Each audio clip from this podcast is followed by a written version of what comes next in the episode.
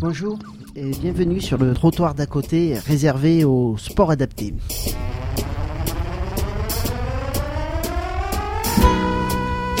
Dans son film adapté, Sebastiano Dalaya Balba partage la préparation des Global Games avec l'équipe de France de basket du sport adapté. Mais il nous montre plus des parcours de vie, la rencontre avec le handicap mental, un voyage dans l'espace flou entre la norme et la différence. Pour nous parler de ce film et de cette équipe de France, euh, nous avons invité finalement deux personnes. Marie-Paul Fernès, qui est directrice adjointe de la Fédération française du sport adapté, et qui sera accompagnée euh, au moins pendant le début de, de cette émission par Claude Gissot, qui est entraîneur de l'équipe de France de basket de sport adapté.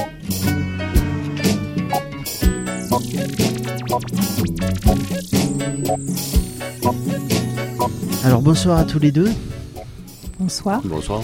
Et puis vraiment un grand, grand, grand merci de nous recevoir ici euh, à l'INSEPT, à l'Institut national du sport, de l'expertise et de la performance, euh, un lieu euh, magique pour tout, pour tout amateur de sport et un lieu qui abrite de très nombreux sportifs de, haut niveau. Alors merci, merci aussi à Hervé de, de on lui fait juste un petit coucou, puisqu'il a aussi permis que cette émission soit possible. Alors Marie-Paul Fernaise, vous êtes donc DTN adjointe de la Fédération française du sport adapté. Euh, quel est votre parcours pour arriver à ce poste? Eh bien, en fait, je suis professeur de sport, donc euh, du ministère euh, de la Jeunesse et des Sports. et auparavant, avant d'être à la Fédération française du sport adapté, je travaillais dans un service régional de la Jeunesse et des Sports, où j'étais référente sport et handicap, et j'avais pour mission de favoriser l'intégration des personnes handicapées mentales et physiques et sensorielles dans les associations euh, dites euh, ordinaires. Et euh, ce parcours, ce que j'ai découvert au travers de cette mission-là, m'a donné le goût, m'a donné l'envie d'intégrer directement la Fédération française du sport adapté, auprès de laquelle je suis placée maintenant depuis sept ans. Et Claude euh, Gissot, votre parcours aussi à vous d'entraîneur a, toujours été euh, auprès de personnes en situation de handicap? Euh, pas du tout. Euh, moi, j'ai commencé euh, dans le basket, au niveau du, du basket traditionnel, avec la Fédération française de basketball. J'ai passé mes diplômes pour, pour devenir entraîneur. Et, de par ma profession d'éducateur spécialisé, je travaillais auprès de jeunes handicapés mentaux. Et donc, j'ai fait pratiquer le basket auprès des handicapés mentaux. Et petit à petit, ben, c'est le chemin qui, s'est tout tracé devant moi. Je me suis retrouvé au milieu de compétition, avec une fédération que je découvrais, puis l'envie d'aller un petit peu plus loin.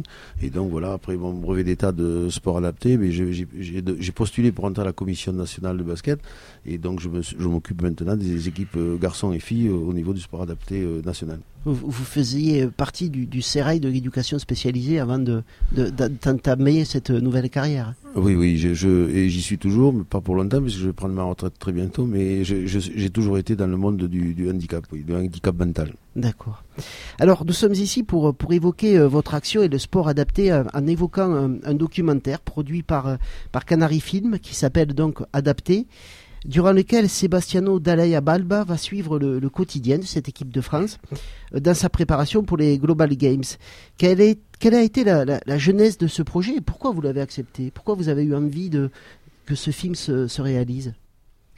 En fait, c'est vraiment Sebastiano qui a eu envie de, réaliser ce, film quand son, producteur lui a dit de rechercher quelque chose dans, le domaine du sport. Lui, il a découvert euh, le sport adapté, est venu nous rencontrer. Et c'est vrai que très vite, dans les premiers échanges que nous avons eus, le regard qu'il a tout de suite porté sur la question des sportifs handicapés mentaux, qui n'était pas du tout un regard euh, misérabiliste, mais au contraire un, regard euh, étonné, intrigué, et qui avait euh, envie d'aller chercher plus loin et à l'intérieur des, des personnes ce qui se passait, donc de travailler sur cette aventure-là ça nous a tout de suite intéressé parce que c'est pas souvent le regard qu'on porte sur les sportifs handicapés mentaux. C'était un objectif donc d'ouvrir de, une nouvelle euh, perspective, pardon, une nouvelle manière de, de voir ces sportifs-là et le sport. Adapté en général. Tout à fait. C'est vrai que notre fédération et les sportifs, surtout de cette fédération, euh, souffrent euh, souvent d'un manque de visibilité. Euh, quand ils pratiquent à haut niveau, leur handicap n'est pas visible parce qu'ils sont finalement experts dans leur discipline et que ce qu'ils mettent en œuvre mentalement et les difficultés qu'ils rencontrent, eh bien ça, c'est invisible. Et il me semblait que Sebastiano, lui, avait une idée qui pourrait peut-être rendre visibles ces éléments-là. D'accord. Peut-être pour, euh, pour, nos, pour nos auditeurs qui n'ont peut-être pas tous vu évidemment euh, ce film, on va écouter le son qu'a réalisé Julien, notre, notre réalisateur, pour essayer un petit peu de, de mieux connaître euh, cette, ce sport adapté. La Fédération française de sport adapté est sans doute l'une des structures sportives qui a connu ces dernières années l'essor le plus important.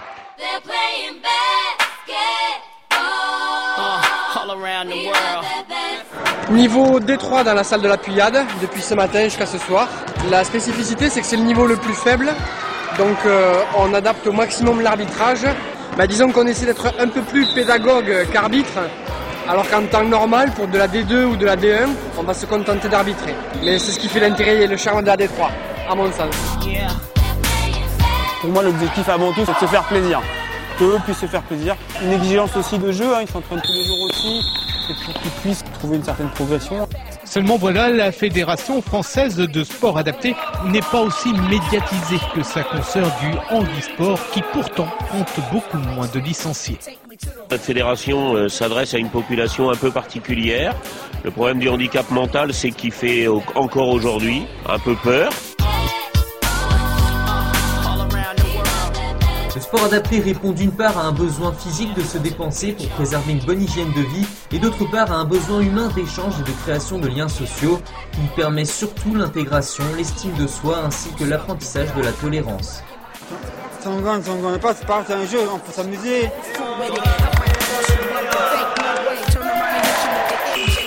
Le sport adapté fera son retour sur la scène olympique après 12 ans d'exclusion suite à des tricheries sur le handicap de certains athlètes lors des Jeux de Sydney. Aujourd'hui, les règles sont claires. Le sportif déficient intellectuel doit avoir un QI inférieur ou égal à 75, associé à une pathologie reconnue et décelée avant l'âge de 18 ans. C'est le cas d'Alicia qui travaille dur pour se qualifier, mais surtout parce que lorsqu'elle nage ou s'entraîne, comme ici avec une nageuse valide, son handicap disparaît.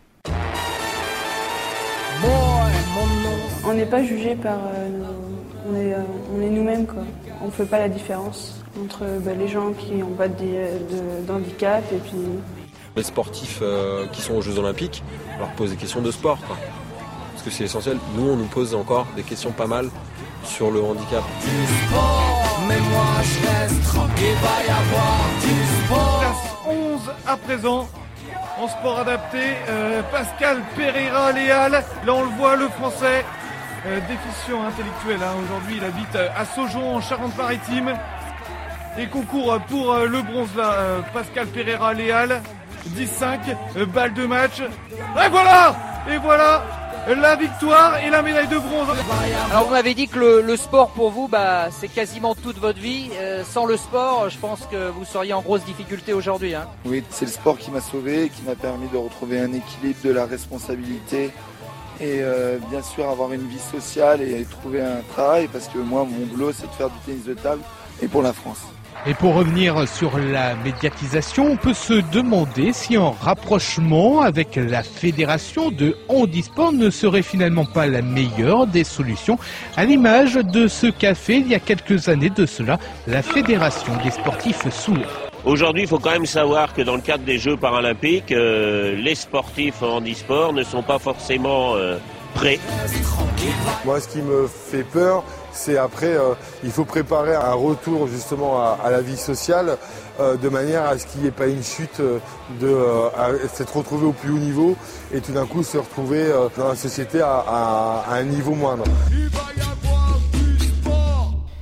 Alors, Marie-Paul Fernez et Claude Gissot, avant de commencer notre débat, je vous présente quand même Hervé et Dominique qui vont nous accompagner tout au long de cette émission ce sont euh, très riches qui déjà amènent plein de questions et plein d'interrogations. Peut-être des premières euh, réponses sur des questions qui aideraient nos auditeurs à, peut-être faire la différence entre le sport adapté et le handisport revenir sur cette histoire de l'inscription du sport adapté dans les, compétitions internationales. Est-ce que vous pouvez nous retracer un tout petit peu l'histoire de cette fédération?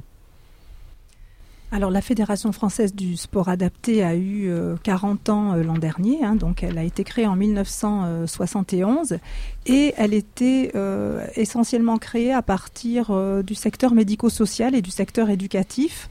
Euh, avec euh, comme envie de développer le plus possible la pratique de l'éducation physique et des activités physiques et sportives en direction des personnes euh, au départ handicapées mentales, dans un but essentiellement éducatif de loisirs et de bien-être. La structuration compétitive est arrivée, je pense, au fur et à mesure, même si ça ne fait pas 40 ans que je suis dans cette fédération. Et en définitive, ce sont les sportifs je pense, qui ont amené à cela. Et c'est toujours le cas d'ailleurs vers le plus haut niveau. C'est-à-dire que eux, à un moment donné, dans l'activité, eh bien, ils ont envie de jouer. Ils ont envie de se confronter, ils ont envie de se mesurer. Et donc, tout simplement, ben, ça devient le sport. Et, le sport de haut niveau? Jusqu'au sport de haut niveau, tout à fait, parce que j'ai envie de, dire que le slogan de notre fédération, c'est à chacun son défi, et il faut aussi euh, permettre aux meilleurs des sportifs handicapés mentaux, eux aussi, d'avoir un défi vers le plus haut niveau.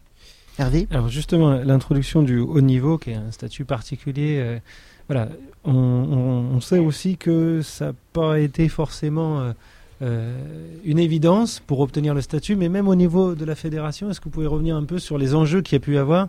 Parce qu'on imagine bien que les, les tenants, parents ou jeunes eux-mêmes, ou les vraiment tenants du médico-social, ont peut-être légitimement au départ été inquiets de la question du haut niveau et de ce terme de performance euh, dans un domaine où euh, on essaie d'en faire abstraction pour euh, sortir de la situation du handicap. Tout à fait, c'était une notion, me semble-t-il, qui était presque tabou, mm. c'est-à-dire aller vers de la compétition, vers de l'excellence. C'est quelque chose qui peut-être à un moment donné ne correspondait pas à l'idée qu'on se faisait du sport. Et c'est, me semble-t-il, parce qu'on a su euh, prouver, parce que les sportifs ont su prouver euh, le, sens de la pratique compétitive éducative, que petit à petit, le milieu médico-social aussi s'est ouvert euh, à une pratique qui ne serait pas qu'une pratique de bien-être et de loisirs, mais aussi une pratique compétitive, parce que c'est dans le dépassement de soi et c'est dans la confrontation qu'on progresse. Si je peux me permettre, il y a aussi, il y a aussi le côté des, des, des, familles et des parents mhm. qui, qui au, vu des résultats et, des, et de la progression de leur enfant, ont, pris conscience un petit peu qu'il y avait des domaines où ces jeunes pouvaient, en difficulté, pouvaient arriver à des performances assez remarquables. Mhm. Et donc, et donc euh, euh, ça, ça, mobilise une famille sur les, sur la, sur la, sur l'encouragement, sur, sur l'accompagnement, etc. Et je pense que les familles nous ont beaucoup aidés justement à cette progression vers le haut niveau on n'a pas assisté à une, coupure justement entre le haut niveau puis le reste des, des, euh, sportifs euh? Alors ça, c'est en effet le risque, hein, comme dans toute euh, fédération sportive, et c'est vrai que c'est aussi quelque chose qui fait partie de, de, ce qui me tient à cœur, c'est de faire en sorte que le haut niveau ne crée pas cette cassure, mais au contraire qu'il entraîne le plus de, sportifs possible dans la pratique. Et que finalement ce soit un vecteur de développement euh, en montrant, en faisant la preuve de l'intérêt du sport pour euh, toutes les personnes en situation de handicap. Alors justement, comment vous, comment vous arrivez à, recruter vos joueurs? Comment, euh, comment se passent les sélections? Alors les sélections jusqu'à maintenant se passaient un petit peu au niveau du, du, championnat de France de sport adapté qui est organisé tous les ans et qui, qui, regroupe euh, ben, euh, pas mal d'équipes de, de, différentes divisions. Et, la Commission nationale de basket est là sur place pour essayer de repérer un petit peu les jeunes susceptibles pour intégrer le, le groupe France. Euh, donc c'était un recrutement qui était un petit peu limité parce que on s'est aperçu et, et, Badou en est l'exemple concret on s'est aperçu qu'il y avait des gens qui, qui avaient qui, enfin, qui avait une certaine différence avec d'autres aussi, mais qui avaient un très bon niveau de basket, et cela on ne les voyait pas, euh, parce qu'ils n'étaient pas passés dans le secteur médico-social proprement dit. Et donc, euh, on, s'est aperçu que ces jeunes-là, euh, ben, il y en avait dans les clubs ordinaires, et donc il fallait un petit peu aussi qu'on ait une, méthode de recrutement un petit peu différente. Et, on a eu cette idée-là aussi en regardant un petit peu les pays, les pays étrangers qu'on rencontrait dans les compétitions internationales, où, ces joueurs jouaient dans des clubs ordinaires à, un très bon niveau, alors que nous, on prenait jusqu'à maintenant que des, que des jeunes issus du, secteur médico-social. Alors, euh, vous avez cité euh, Badou Mbop, puisqu'il vient de nous rejoindre. Merci beaucoup, Badou. C'est vraiment très, très heureux de, de vous recevoir parmi nous. Et puis c'est vrai que ce que vous venez de nous dire, Claude Gisson, nous a aussi marqué euh, quand on a regardé donc ce film, puisque vous êtes un des, euh, euh, vous êtes Badou, si je peux, je me permets de vous appeler Badou, vous êtes un, des premiers acteurs de ce film où, euh, où en fait euh, on parlait des, des brouillages entre, la, entre ce qu'on appelle euh, entre guillemets la normalité et les personnes en situation de handicap. Et Badou au début du film est la preuve criante de ce brouillage-là, puisqu'on on va écouter un extrait du film. Badou arrive, comme vous venez de, de le dire, alors qu'il n'est pas inscrit dans le parcours classique du médico-social. On écoute un extrait du film. Est-ce que tu as d'autres difficultés dans la manière dont tu as de conduire ta vie, de faire tes papiers, tout ça? Est-ce qu'il y, a euh. des choses qui sont difficiles ou pas? Non, c'est pas ça, mais c'est juste que je suis pas, que je suis pas comment, comment vous dire, je suis pas, je, connais pas vraiment tout de, de euh, comment vous dire, dire ça? En fait, j'ai pas de difficulté. En fait, j'ai, euh, quand on m'explique quelque chose, en fait, faut qu'on me l'explique au moins, au, au, moins une deuxième fois, quoi. Enfin, c'est pas tout le temps que du premier coup que je comprends tout, quoi. Mm-hmm. Je pense pas que tu sois déficient, mais écoute, on va voir. on va pouvoir démarrer. L'idée, c'est que plus tu vas vite, plus tu as de points. Voilà, ça augmente. Mais je t'expliquerai au fur et à mesure. D'accord? Alors, Badou, euh, ce, moment du film où vous rencontrez donc une psychologue pour, qui, qui va faire des tests, puisque pour entrer dans l'équipe de France de, de, sport adapté, il faut avoir, euh, il faut avoir une déficience des tests euh, qui, qui il est nécessaire de répondre à certains tests pour pouvoir y rentrer. Et ce qui est admirable dans, dans, dans cet extrait-là, c'est qu'en fait, et vous le dites, vous, Badou, dans le film, vous avez une envie folle de participer à cette équipe, et en même temps, il faut travailler une question qui est difficile à travailler. Oui, voilà. Le truc, c'est que le truc, c'est que moi, en fait, j'ai euh, j'ai jamais été dans une situation comme ça. En fait, le, le, fait d'être euh, de suivre un psychologue et tout ça, j'ai jamais suivi de psychologue et tout ça. Donc, donc le truc, c'est que moi, personnellement, l'équipe de France, ça, m'intéressait beaucoup quand Claude, euh, quand Claude l'entraîneur est venu me voir. Ça m'a tout de suite intéressé, j'ai tout de suite accroché. Donc après, je je savais pas à qui j'avais affaire, enfin à, qui les, les, les coéquipiers de ça, je les connaissais pas. Donc en fait, ça s'est super bien passé, vu que tout le monde était, euh, euh, ils m'ont super bien accueilli. Euh, il n'y avait pas eu de différence pour moi. Les gens, ils sont tous, et, c'est pas de langue de bois. Hein, les gens, ils, sont, je les comprends quoi. C'est pas des gens pour moi avec un handicap ou quoi que ce soit. Donc donc voilà, juste, le fait de ça, de, voir ça déjà, de, de me proposer, ça m'a fait, ça m'a pas fait de choc de voir de voir ça. Donc après voilà, donc après je, ne sais pas si c'est euh, votre question, j'ai pas, pas, la, pas, la, question c'était, euh, c'était en fait, euh, mais vous deviez, est-ce que je vais dire accepter de rentrer dans dans, dans un oui, dans un monde ou une reconnaissance qui n'était pas la vôtre jusqu'à maintenant. et en fait, on vous demandait si tu veux jouer dans cette équipe, il faut aussi accepter cette, cette déficience. Cette déficience. oui. Ou la déficience. Ou la déficience, oui. Je sais que moi, après, j'ai bon, j'ai j'ai un problème de bégaiement. Après ça, c'est pas c'est pas c'est pas un truc déficient pour moi, c'est ça arrive. Donc euh, voilà, pour, pour, pour, répondre à votre question, euh, non, pas du tout. Hein, je me suis pas senti, même quand il fallait voir la psychologue, j'ai pas hésité. Il n'y a pas eu de, il a pas eu de problème. J'ai pas réfléchi. Donc, euh, donc non, pour moi, ça a été ça a été normal. Hein. ça a été normal, pas trop pas trop pas trop choquant. Ça a été normal pour moi. Ça n'a pas été un moment difficile pour vous Non, ça n'a pas été un moment difficile. Non, non, justement, non, hein, parce que parce que comme je vous ai dit, les gens, je les comprenais. Mm on m'a super bien, on m'a super bien accueilli, donc euh, je voyais pas, je me sentais, je me sentais bien quoi. Dominique. Oui, c'est étonnant. vous m'étonnez parce que je me dis euh, que, que, vous n'êtes pas tout jeune et que vous avez peut-être déjà eu des occasions comme ça d'être questionné sur euh, voilà sur cette question qui se pose à ce moment-là pour vous, c'est-à-dire en quoi je suis voilà dans une forme de déficience, dans quelque chose là et qu'est-ce que c'est quoi cette histoire? Et c'est on a l'impression que c'est la première fois presque cette question vous vient. Oui, c'est la première fois, oui. C'est pour ça que, comme je vous ai dit, que ça m'a, ça m'a un peu étonné au, début, mais après, euh, après voilà. Mais le truc, c'est qu'en fait, moi, le truc, c'est qu'à l'école et tout ça, j'ai pas, j'ai pas été très, très, très, très bon à l'école, faut le dire. J'ai pas été, euh, j'ai pas été à la hauteur de ce qu'on attendait de moi. Mais euh, après, bon, avec Martine, voilà, nous, nous, on a parlé, tout ça, on a parlé aussi de, de la RQTH. C'est un, c'est long mais c'est, c'est un, c'est un papier comme quoi tu es, reconnu comme, comme déficient, comme déficient euh, mentale. après, bon, on m'a dit que, que ça aidait, que ça, que ça ouvrait beaucoup de portes. Donc moi, tant que, tant que ça m'ouvre des portes pour m'aider à, à, avancer dans le domaine professionnel, tout ça, pour moi, il n'y a pas de problème. Mais c'est vrai qu'au début, bien sûr, bien évidemment, j'étais un peu, un peu surpris parce que, comme je vous dis, j'ai jamais, jamais connu ça. Donc pour moi, c'est une première et, voilà, c'est tout, tout bénéf pour moi en fait. Ouais, c'est alors, mais cette question de, de, du travail sur cette notion de, de, de handicap ou de déficience intellectuelle, elle est très présente, euh, au moins dans le film. il, y a, il, y a, il, y a, énormément de moments où on vous voit travailler sur, euh, sur cette acceptation ou cette définition de la notion du handicap euh, avec les joueurs. Je pense peut-être on va, on va, je, je voudrais réagir après, un, un, deuxième extrait où on voit Grégory qui, qui essaie de réfléchir aussi à cette question de, de du handicap. Quand tu vas avoir un entretien d'embauche, les gens qui veulent t'embaucher, ils vont te demander en quoi tu es, handicapé. Tu vas leur répondre quoi? Si tu la prépares cette question. Je vais leur répondre ben, que je sais pas. Donc tu arriverais à mettre un peu des mots là-dessus, toi? Non, mais, moi je sais pas. justement, vu que toi tu sais Marie-Paul et ça, c'est quoi? Je préférerais que tu essayes de dire tes mots à toi. Non, mais je peux, si je dis que Parce que moi, si je te dis ce que j'en pense, précisément avec les mots, tu vas rester fermé dans ces mots-là. Non, j'aimerais bien savoir pourquoi, pour que la prochaine fois, comme pour ça, si jamais sur la lettre de motivation, ils me disent, ouais, mais vous avez la RQTH là, quel est votre handicap? Voilà, savoir quoi répondre. Au moins là, je, je me sens à moi répondre. Parce qu'on me l'a déjà, des fois, on me le demande, hein. Je sais pas. Ça, c'est la réponse. Tu veux vraiment savoir? Ben oui. Eh ben, tu demanderas, moi, je sais pas. tu demanderas à Martine au prochain stage. C'est qui ça? C'est la psychologue.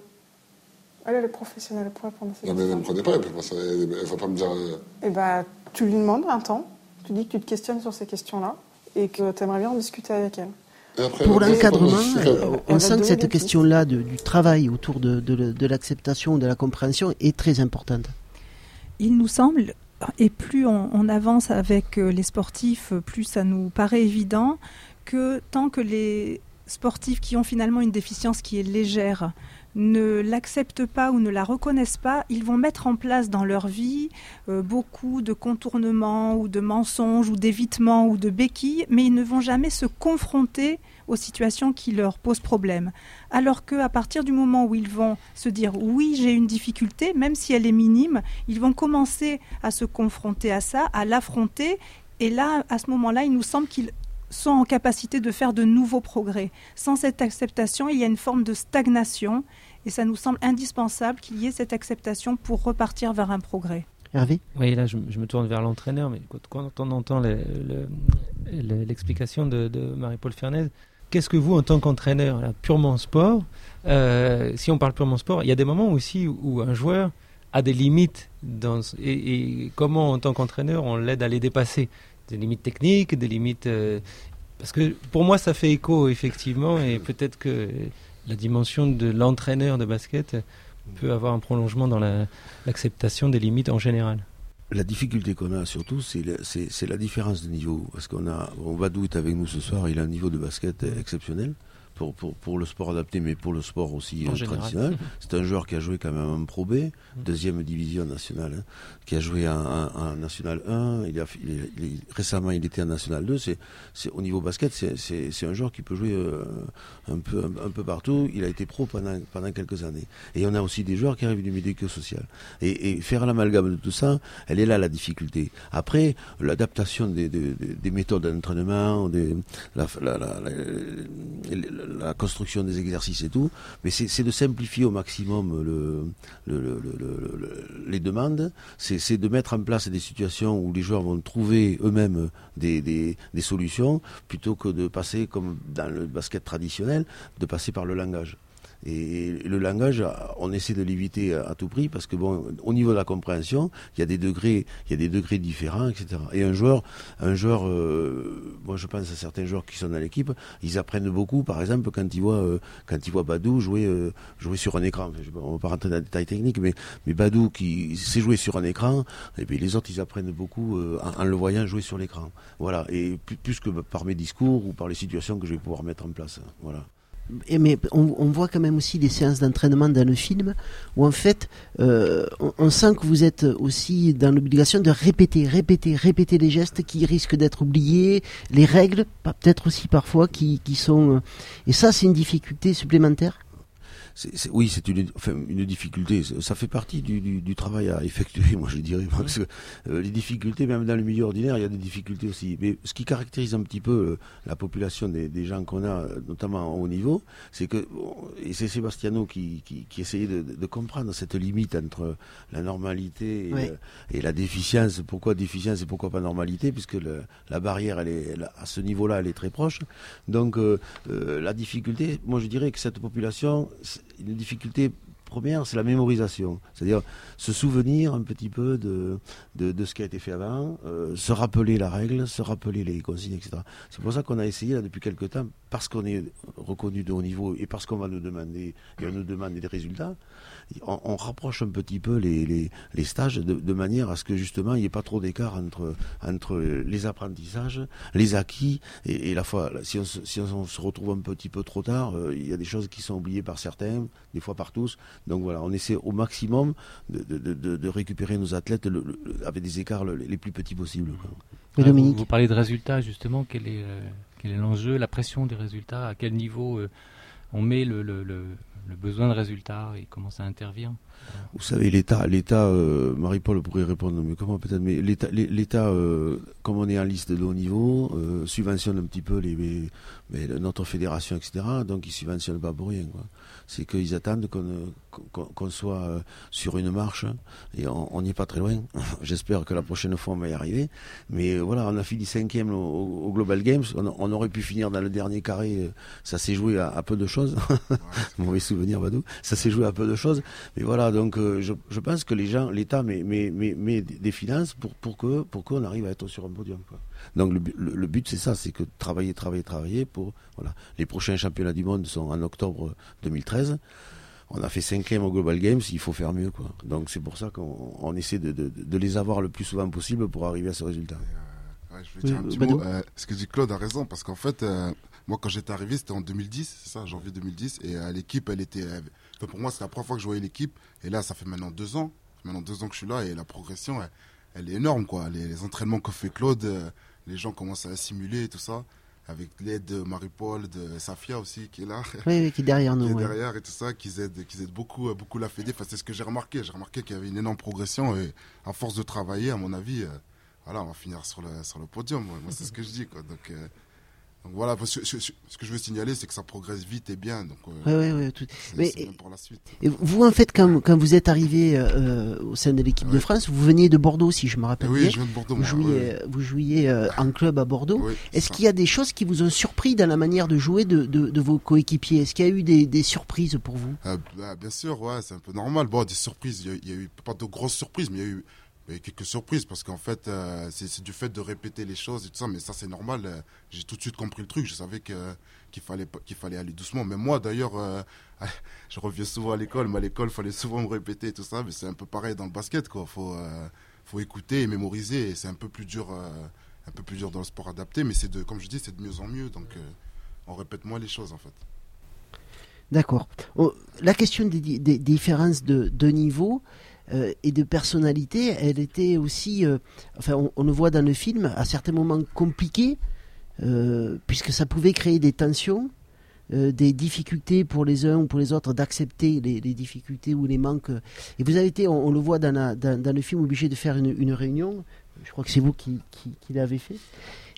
pour remettre les choses en, en, route. C'est, c'est une alchimie difficile, un groupe de, de sport adapté je pense que c'est une question de groupe en général. Hein. on en connaît d'autres hein, qui sont davantage sur le devant de la scène que nous, et on voit bien qu'en effet, c'est quelque chose de, complexe. Donc nous, on a nos propres euh, complexités parce qu'on a nos propres euh, différences. Et c'est vrai qu'à un moment donné, euh, il y a un joueur qui était un petit peu en marge parce que dans sa, dans sa communication, c'est peut-être un petit peu plus difficile avec les autres.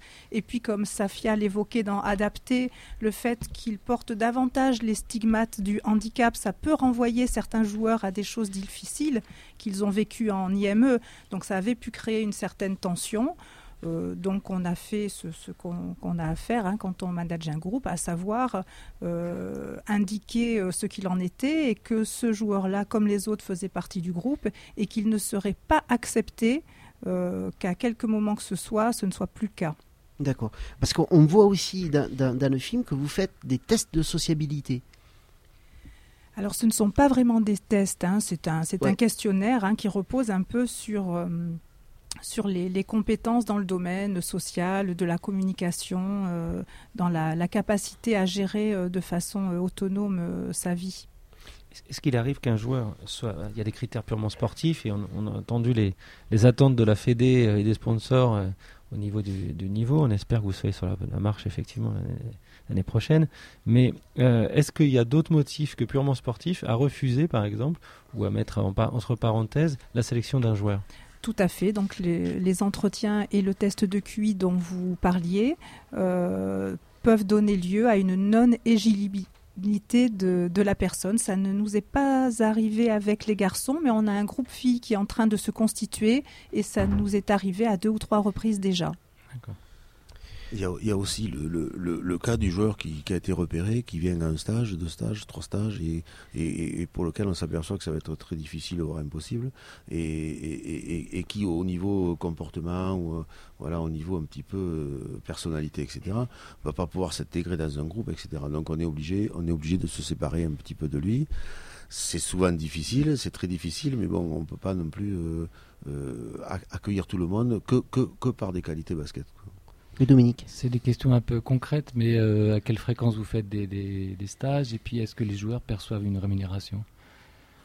Alors, euh, au niveau des stages, je vais vous répondre, parce que c'est, on essaie de faire un, regroupement euh, de 4 jours, voire 5 tous les mois, avec normalement une compétition par an. Une compétition, donc on, on s'en va sur une dizaine de jours. Voilà. les joueurs ne sont pas rémunérés ils touchent une aide, une aide de l'État, hein, Marie-Paul, une aide de l'État, une aide personnalisée pour, pour leurs frais supplémentaires, etc. Mais les gens ne sont pas, ne sont pas rémunérés. Oui, Hervé? Oui, alors pour revenir aussi sur la question des familles et de la fête des classiques et du médico-social, on voit euh, dans, le, dans le film un extrait où le capitaine retourne, euh, Greg euh, retourne dans, dans l'IME dans lequel il a, il a passé un moment de, de, son enfance. On va écouter un extrait et on voudrait revenir à propos de ça.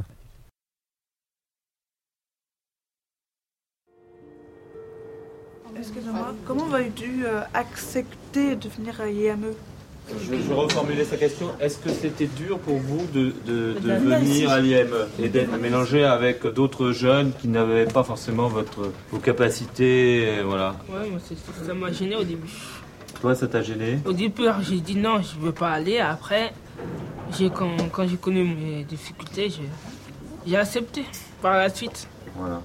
Après, j'ai perdu des amis, mais c'est pas grave.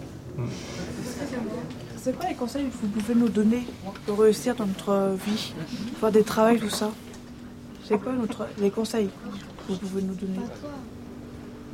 Ne pas aller avec la peur. Malgré, euh, je sais pas si je peux en parler, mais euh, malgré ton handicap, il faut te dire que les gens ne sont pas là pour te juger. D'accord? Tu es comme tout le monde. Nous, on est, c'est pareil, on a tous un handicap. Mais maintenant, on fait abstraction à ça. Hein. Mais si, si, vous pouvez dire merci pardon, à l'éducateur qu'elle vous a aidé, à l'école, elle pouvait aider, vous vous disiez quoi pour dire merci? Dis-moi, c'est comment ton prénom? Tanguy. D'accord. Je vois que tu es très intéressé. Euh, tu sais là ce qu'on est en train de faire, je pense, nous quatre là, où on en est aujourd'hui? Ça, c'est notre façon de les remercier. Peut-être qu'ils ne pas, C'est la une des scènes, des scènes les plus émouvantes du film, à, mon sens. Et, ce qu'elle l'interroge, je trouve beaucoup, c'est effectivement l'aller-retour euh, au niveau, euh, anciennement en IME, et la question de demain peut-être euh, dans la vie professionnelle, retour avec dans un milieu spécialisé ou pas. Qu'est-ce que vous pouvez nous dire, vous, au niveau de la fédération, de cet aller-retour, comment il est vécu Bon, pour avoir une, une, fille qui est dans le groupe France et qui, qui revient sur l'établissement euh, dans lequel je travaille, euh, le retour, c'est vraiment quelqu'un qui a, qui a un autre statut depuis qu'elle est dans le groupe. C'est quelqu'un qu'on respecte un petit peu plus. C'est quelqu'un qui questionne parce que comment ça se fait qu'elle elle puisse faire ça et pas moi. voilà, donc ça motive aussi les enfants au niveau de l'éducation physique. ça donne un exemple, etc. Donc moi je crois que le retour il est très positif là au niveau des gens qui participent. Après, est-ce que tous reviennent dans leur ancien établissement ben, Peut-être pas parce que bon, peut-être parce qu'ils n'ont pas eu d'établissement non plus, et comme comme Badou. Donc euh, voilà. Mais, euh, mais mais sinon dans, la vie, euh, ils, ils, sont très contents du statut qu'ils ont qu'ils ont pu acquérir par leur par leur pratique sportive, et, ils n'ont plus de honte à, à, à parler de leur de leurs différences. Et il y a beaucoup de joueurs qui, qui, ont eu ce qui ont eu le, le, le, petit CD de, le DVD du film là, et qui se font plaisir de le montrer à tout le monde et notamment euh, dans sur leur lieu de travail. une réunion a été organisée il n'y a pas longtemps dans un établissement où on a montré aux ouvriers euh, pourquoi, pourquoi, pourquoi leurs collègues partaient en stage, etc. Et pourquoi, pourquoi ils faisaient du basket dans le monde du sport adapté. Euh, on a aussi des images dans le film là où quand, vous êtes au Global Games et puis que vous défilez dans la rue, là vous, êtes des stars absolues. c'est clair, c'est clair. Euh, moi je m'attendais pas à ça. Hein. Je m'attendais à une petite présentation euh, tranquille quoi. En fait on a, traversé la rue et tout ça. Les gens étaient dans leur balcon et ça, dans leurs fenêtres et ça. Ils, avaient des drapeaux, ils avaient, des drapeaux France pardon et tout ça pendant toutes, toutes les rues qu'on a pris. Il y avait du monde partout. ça se voit qu'on était supportés et tout ça donc. Quoi, j'étais étonné. ça fait plaisir, hein, ça fait plaisir, bien sûr. J'imagine. Quel, est votre plus beau souvenir à vous depuis que vous êtes euh, dans cette sélection Depuis que je suis ici, alors il y en a plusieurs, il y en a beaucoup, mais là, mon plus beau plaisir, grand plaisir. Ah, c'est quand Bon, c'est pas, c'est pas trop, c'est un plaisir, mais en fait, c'est quand euh, c'était contre l'Australie, c'était en, match, c'était un match important. En fait, si on gagnait ce match, on allait en quart, je crois, en demi, en demi ou en quart, en demi-finale.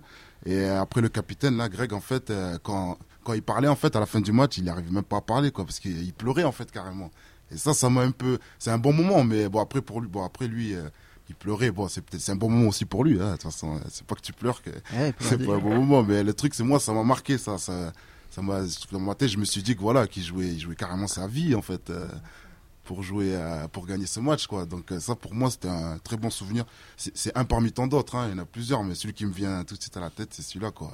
Le fait que Greg n'arrive même pas à parler à la fin du match, n'arrive même pas à faire un speech, il, pleurait comme un, comme un enfant de 6-7 ans, et voilà, c'est ça, ça, ça m'a fait, ça m'a fait un truc. Donc pour moi, ça reste un bon moment, ça reste un bon moment. C'est superbe. On va passer à un autre bon moment de l'émission, je vous le garantis, c'est le carnet sonore de Hervé qui est allé voir euh, un membre de Canary Film, la maison de, production qui a donc euh, permis la réalisation de, ce film. Le carnet sonore. Mon carnet, mon dictaphone. Carnet sonore. Décider de ne jamais adhérer à un discours sans faire l'effort de le comprendre. Le oui, donc j'ai posé mon micro dans les locaux de Canary Film, euh, la euh, société de production qui a produit le film adapté.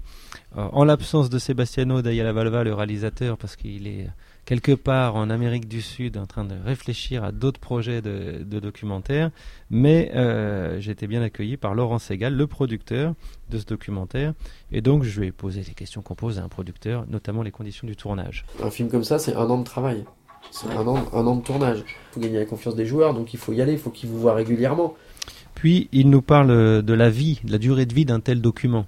Voilà, c'est un pari en disant, bah après c'est un film de catalogue, s'il est diffusé, s'il est loué pour des projections, si on fait une édition vidéo, si la télé finit par s'y intéresser, voilà. Nous on essaye de faire naître des films. Et puis voilà, comme on est un peu sur des sujets uniques ou ont été très peu ou pas du tout traités, bon bah la durée de film, elle est plus, de, pardon, la durée de vie du film, elle est aussi beaucoup plus longue. Donc vous vous retrouvez avec des films que vous pouvez exploiter pendant 2, 3, 4, 5 ans. Alors, quelle était la, diffusion euh, dans un contexte quand même où on a quelques mois des Paralympiques euh, Je me demandais quel niveau de diffusion il y a eu pour ce film. Jusqu'à présent, il n'y a toujours pas eu de diffusion sur une chaîne d'audience nationale sur un film comme ça. Sur le handicap, ça en dit long sur malgré tout ce qu'on fait autour du handicap. Euh, et on peut pas dire que ça concerne personne. Donc pas de télévision pour ce film. en revanche, des projections publiques nombreuses ce film-là, il donne aussi euh, quelque part une reconnaissance aux joueurs. Enfin, il y a toujours une mm. émotion qui est partagée. Mm. On en a vécu quelques-unes de belles projections depuis cet été, parce que alors autant le film n'a pas été diffusé en télé, Autant, par contre, on a eu des projections, dont certaines assez prestigieuses, à l'hôtel de ville de Paris, euh, voilà, la préfecture de Paris. euh. Par contre, le- la rencontre des joueurs avec la salle, enfin, c'est extrêmement émouvant, quoi. Alors, il nous parle aussi de- d'autres types de réactions du public. On l'écoute. Combien j'ai vu d'amis euh, à la suite d'une production d'un film comme ça dire mais mon frère il, est- un problème d'autisme ou ah mais j'ai une sœur je t'avais jamais dit mais et vous vous rendez compte que ça touche comme ça plein de gens finalement. Mais c'est très tabou aussi. Donc, au-delà du tabou, euh, c'est quoi pour lui finalement les points saillants et les points du film Et on termine là-dessus. effectivement un élément auquel nous aussi on tenait beaucoup c'est qu'on rit beaucoup dans le film.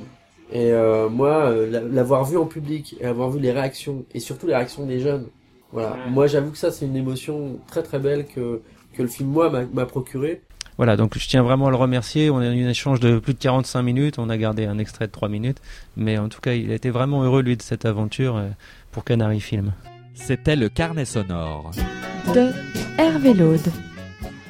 Oui, bah, les, les questions là autour de ça, Badou, euh, peut-être revenir sur. euh, Vous avez assisté à des projections Euh, oui, oui, oui, à- Qu'est-ce que ça fait d'être, euh, de se retrouver comme ça sur le grand écran euh, au lieu de sur les, ça au lieu d'être sur les plaisir. playgrounds Ça fait toujours plaisir, plaisir de se voir et tout ça, de voir, de voir la, de voir la vidéo, parce que quand t'es filmé, forcément, tu vois, tu le vois pas comme un film.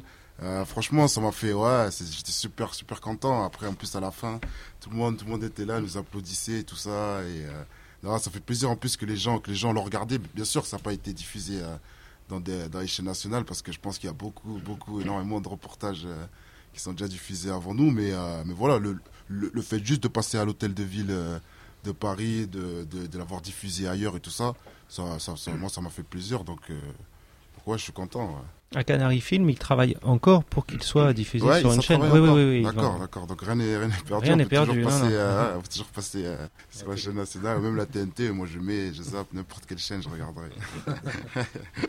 Et vous, Claude Gissot ou, ou Marie-Claude Fernet, ça vous a apporté quelque chose ce film maintenant? Avec le recul?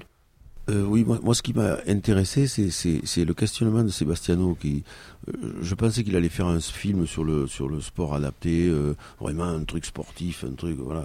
Et, et, et son questionnement, moi, ça m'a, moi, j'ai été, enfin, j'en ai parlé avec lui.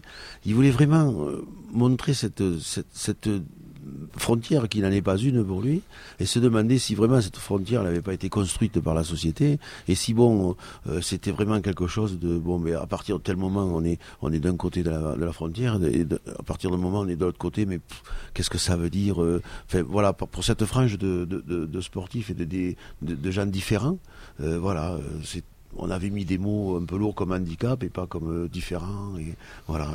Et, moi, le questionnement de Sebastiano m'a- vraiment interpellé C'est vraiment l'entrée qui a, été aussi euh, choisie par Canary parce que euh, Laurent Segal me disait qu'effectivement Sebastiano D'Ayala Valva, il est originaire d'Italie, mais il a vécu beaucoup à Londres, il est un peu, un peu de partout, et lui, en construisant, il a été heureux de rencontrer des personnages, Lionel, qui est mythique, euh, il est extraordinaire, On n'a pas parlé euh, encore, oui. Badou, enfin plusieurs joueurs, vous, euh, les encadrants, mais il dit que lui, son interrogation, elle a été surtout de dire mais qu'est-ce que c'est que ce système scolaire global en France qui euh, très tôt met les gens euh, sur des niveaux de déficience et de décalage au lieu d'être sur la question de la différence? Parce que ailleurs dans d'autres sociétés il avait il pouvait témoigner que ça se passait autrement quoi.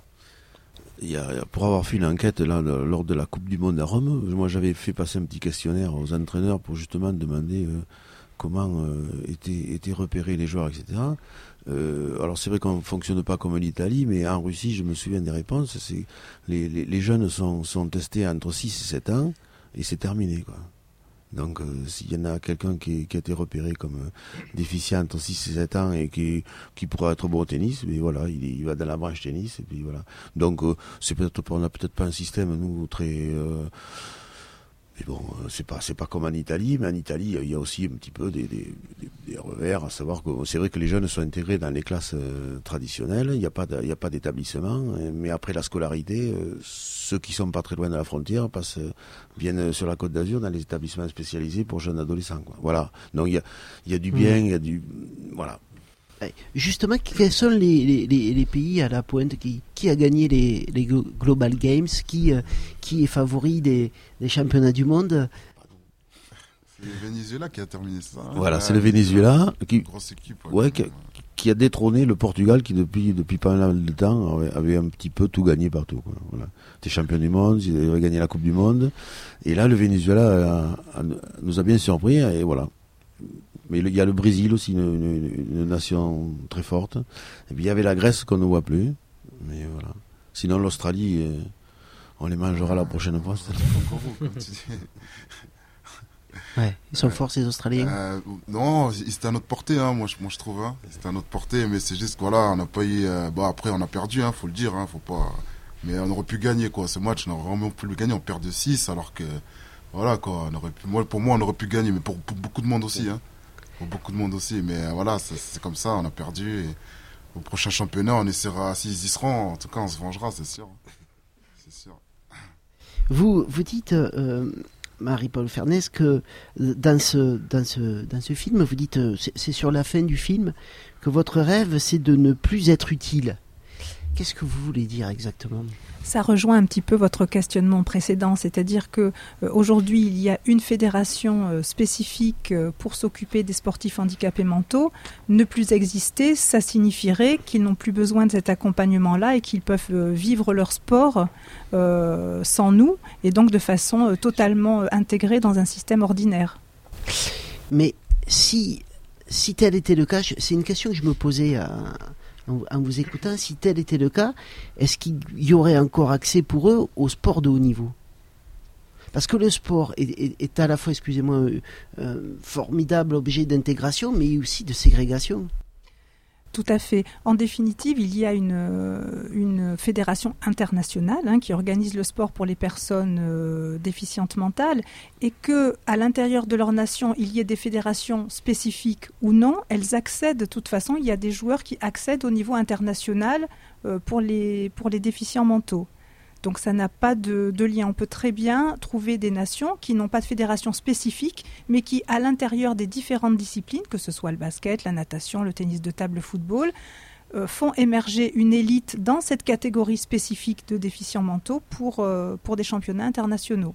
Donc des, des, sportifs qui s'entraînent avec les autres sportifs alors, ils ne s'entraînent pas forcément avec les autres sportifs, mais en tout cas, c'est au niveau de la gouvernance géré par euh, les mêmes organisations. D'accord il faut savoir que nous, dans notre projet de, formation, on, force, on, arrive à ce que les joueurs du groupe France euh, s'entraînent dans un club ordinaire. Donc ils s'entraînent en sport adapté, mais ils s'entraînent aussi dans un club ordinaire. Alors des niveaux différents, mais ils, vont, pratiquer dans des clubs traditionnels. Voilà. Et c'est vrai qu'il y a des fédérations qui ont une filière au niveau sport adapté. Nous, chez nous, il y a une fédération à part, mais il y a des pays où c'est la fédération, euh, je vais dire une bêtise, mais la fédération polonaise de, basket qui s'occupe du basket sport adapté, au niveau. Mais ce que l'on redoute le plus à la Fédération française du sport adapté, si à un moment donné le, modèle de gouvernance euh, était que les fédérations ordinaires euh, gère la totalité du sport, quels que soient euh, les publics, c'est pas tellement pour les meilleurs des sportifs euh, déficients mentaux, qui eux trouveront toujours une place en milieu ordinaire puisqu'ils l'ont déjà, mais c'est pour tous les autres sportifs qui nécessitent un accompagnement accru et pour lesquels les fédérations ordinaires n'ont peut-être pas euh, ni la capacité ni même l'envie, hein, peut-être, c'est pas, ça correspond pas forcément à leur projet, euh, donc de, s'occuper de la totalité euh, de ces sportifs. Et par exemple, ici à, à l'INSEP, vous avez du lien avec, avec les autres sportifs, avec les autres entraîneurs, avec avec euh, l'ensemble du dispositif Alors, c'est assez nouveau, hein. ça fait moins d'un an que nous sommes là. Euh, officiellement, ça ne fait que quelques mois. Donc, ce lien, il se crée petit à petit. C'est vrai que l'INSEP, c'est un très grand établissement. Il y a 28 pôles France, enfin nous sommes le 28e pôle France, et donc il faut, il faut petit à petit créer ce lien. Euh, le documentaire adapté euh, va être le moyen de, créer ce lien puisqu'il sera projeté euh, prochainement aux responsables des 27 autres pôles France, ainsi probablement qu'aux jeunes qui résident à l'année dans l'établissement. D'accord. Je ne vais pas vous mentir, on a dû bouleverser l'organisation de cette émission, mais tant mieux parce qu'on a, on vous a tous accueillis. Et d'habitude, Dominique fait une chronique au début de cette émission, mais là on va la faire à la fin, puis on, terminera sur votre réaction sur, sur la chronique. Oui. oui Claude Gison, vous devez partir Oui. Ah ben alors bon entraînement. Merci d'être venu. Badou aussi Ben, un, un, grand merci, puis bonne chance. Hein. on, va continuer à vous suivre. Hein. D'accord, merci. On viendra vous voir. Merci. Dominique. Non, finalement, ça va bien. Ça va bien avec là où on est arrivé. Sur ce passage, justement, ce lien avec le monde sportif ordinaire et avec le, le monde en général, je dirais. Le... Donc voilà, une affiche géante qui m'invite à assister à une rencontre de football féminin. Deux joggeurs qui s'éloignent, moi-même sur mon vélo.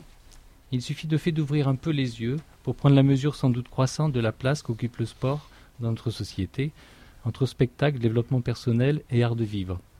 Ce phénomène donc n'est pas sans gagner le monde du handicap, et le très beau documentaire de Sebastiano Dayala Valva en atteste, ainsi que l'écho proche des dernières Olympiades paralympiques. On voit donc aujourd'hui fleurir des pratiques sportives chez les personnes en situation de handicap, dans une symétrie, me semble-t-il, avec le monde sportif traditionnel, symétrie des sports pratiqués, des formes de compétition et des manifestations emblématiques. Et comme pour le commun des mortels, le dépassement de soi, l'esprit d'équipe, la valorisation par le regard d'autrui sont les formidables effets que peuvent apporter la pratique sportive aux personnes porteuses de handicap. Et ces effets sont d'autant plus forts lorsqu'on entre dans ce domaine de la compétition. Et l'émotion est grande dans, ce documentaire, par exemple, lorsqu'on est projeté dans le bus qui emmène en Italie l'équipe de France en e-sport de basket, en route pour se mesurer aux équipes des autres pays. On y voit simplement des athlètes, dits déficients intellectuels, habillés du maillot de l'équipe de France. On y revit alors les émotions de certaines images télévisuelles précédant les compétitions ordinaires. Autre émotion identique encore à l'écoute de la Marseillaise précédant le, match. Ce qui est étonnant dans ces images est la symétrie avec le monde dit normal.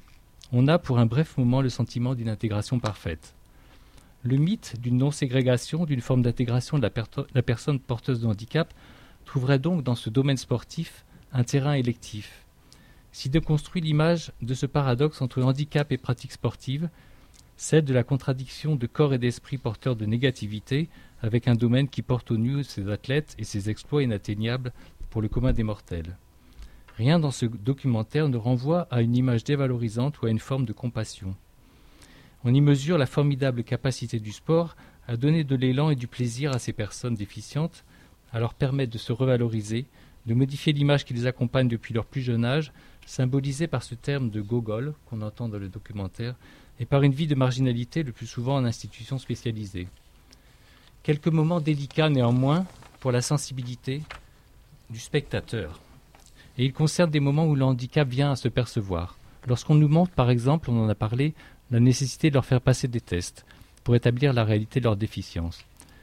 Ou encore quand l'équipe perd ses deux premiers matchs. C'est un moment où on s'attend à quelque chose d'un peu d'une forme de décompensation mais qui est vite dépassé par les effets du discours de l'entraîneur et du capitaine. Alors rien n'est simple cependant, mais ça repose en tout cas sur un accompagnement dont on peut mesurer dans ce film l'importance, et où là aussi on nous montre la symétrie avec le monde sportif ordinaire. Mais ce film interroge aussi le regard et le rapport de la société avec ces personnes différentes.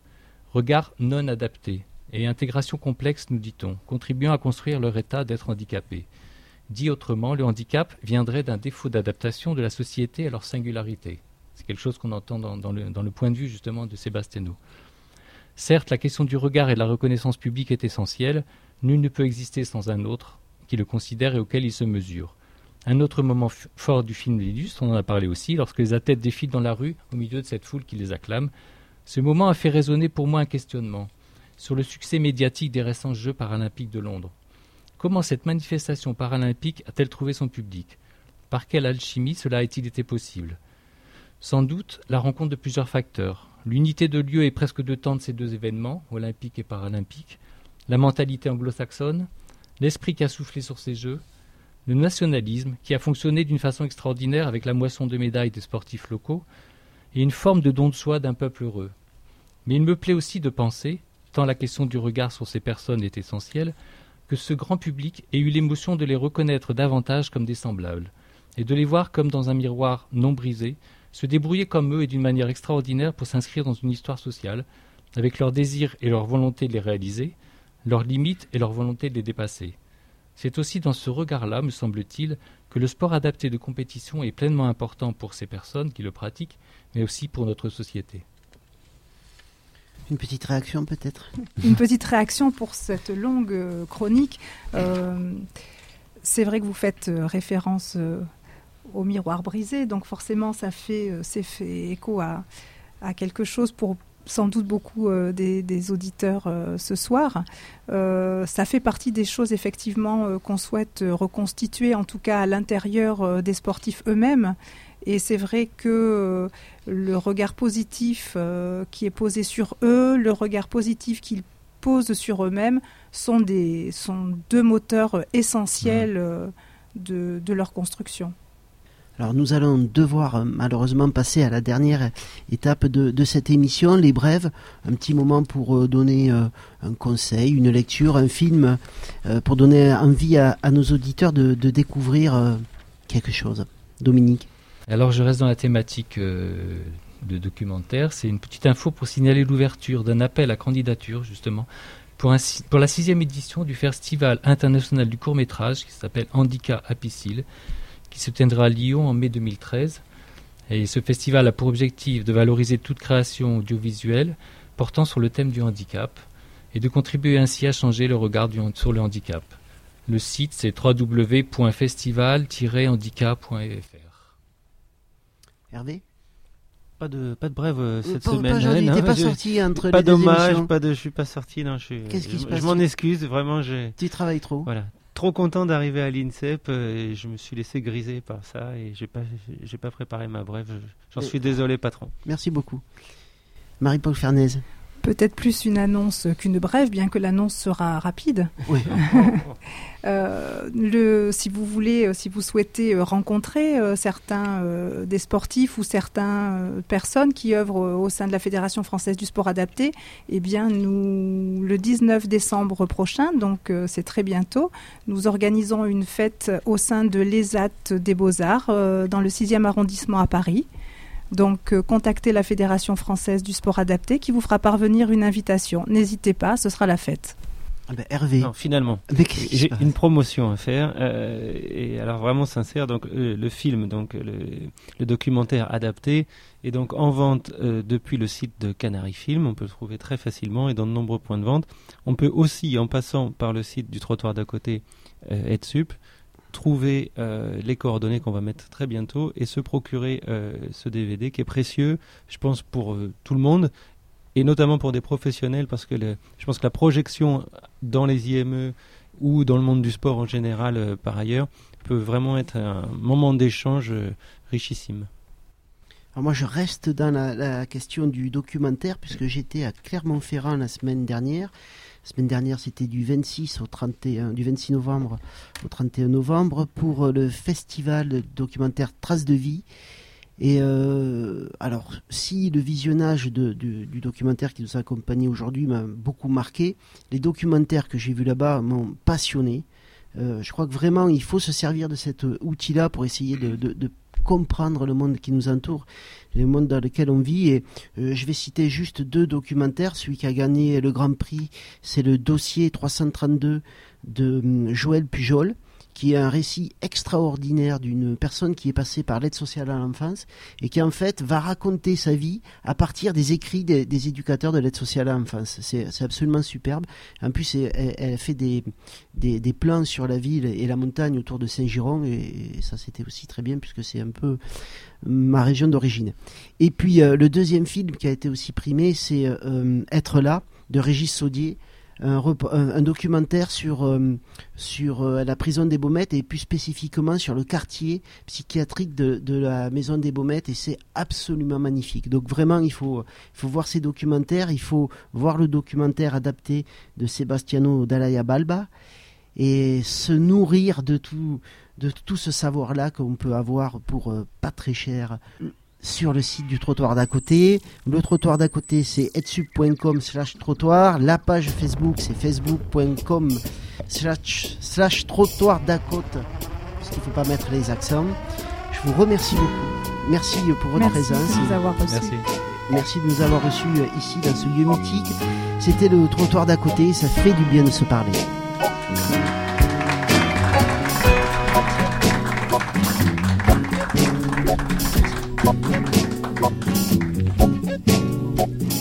Thank